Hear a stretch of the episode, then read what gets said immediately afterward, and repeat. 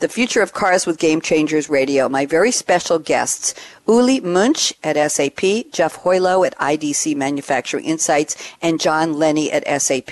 We're talking about whether CES 2018 made its entry as the world's most important automotive show, topping the other shows that are established all over the world. What's happening in automotive? Who are the disruptors? Are they taking little innovations and making them into great big ones that matter, as Elon Musk would like to say? How soon will we have that perfect automotive self-driving experience where we willingly give up the keys. We all hate sitting in traffic, right? Nobody, nobody likes that, and we see more and more of that.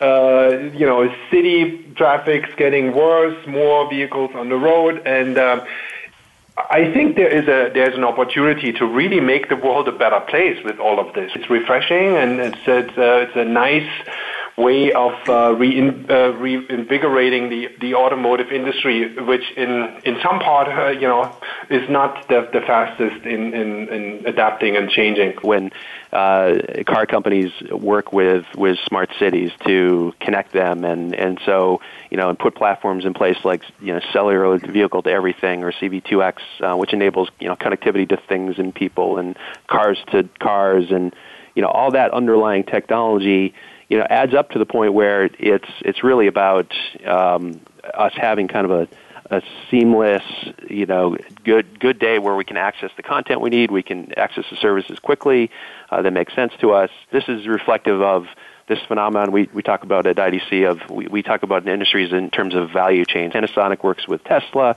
for battery development in Toyota. Uh, they're partnering with Amazon Alexa, as is everybody, um, mm-hmm. and uh, other voice uh, technologies. Um, so you're seeing this kind of merging and blending of value chain approaches of of the way of doing business, right? So the old way of you know designing and developing products was a little bit uh, in the automotive industry was much slower. What a wonderful conversation! I can't thank the three of you enough. Uli Munch at SAP, Jeff Hojlo at IDC Manufacturing Insights, and John Lenny at SAP.